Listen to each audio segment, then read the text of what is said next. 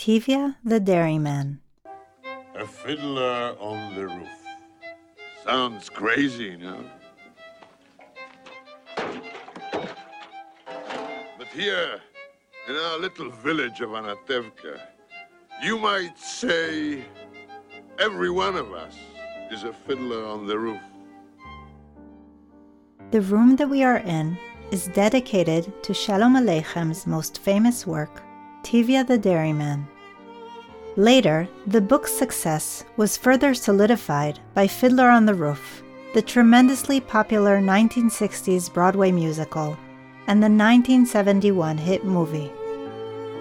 Though we know it as one novel, Shalom Aleichem actually wrote the nine parts of what became Tevye the Dairyman as a cycle of separate chapters published in the Yiddish press over more than 20 years.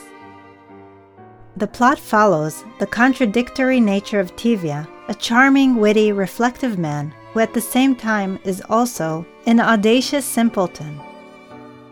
As Tevye cares deeply for his family and tries to find good matches for his daughters, the traditional world that he knows and loves begins to slowly crumble. With literary mastery, Shalom Aleichem presents the appeal of the old world with the struggle of the new, and despite the hardships and suffering, makes his readers laugh through tears. In approaching his work, Anatoly Kaplan created more than a hundred separate prints.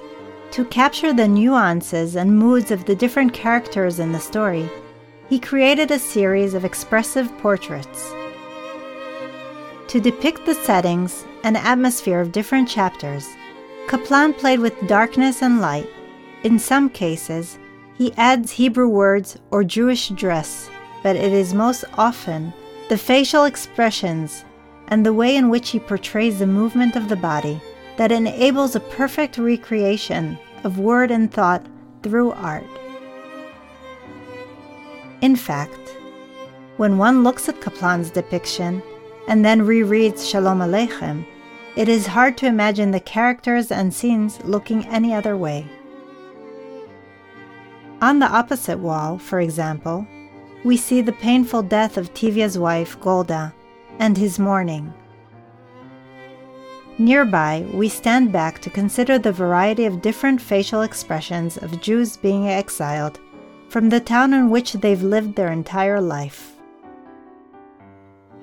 If you stand in the center of the room, you cannot but feel the difference between the lightness and levity of the portraits on one side and the gloom and sadness of the scenes on the other.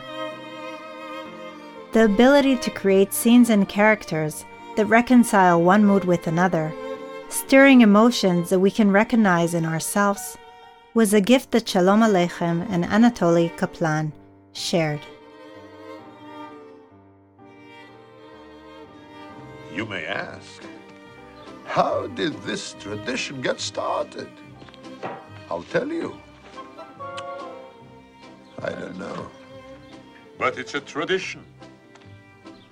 And because of our traditions, every one of us knows who he is and what God expects him to do.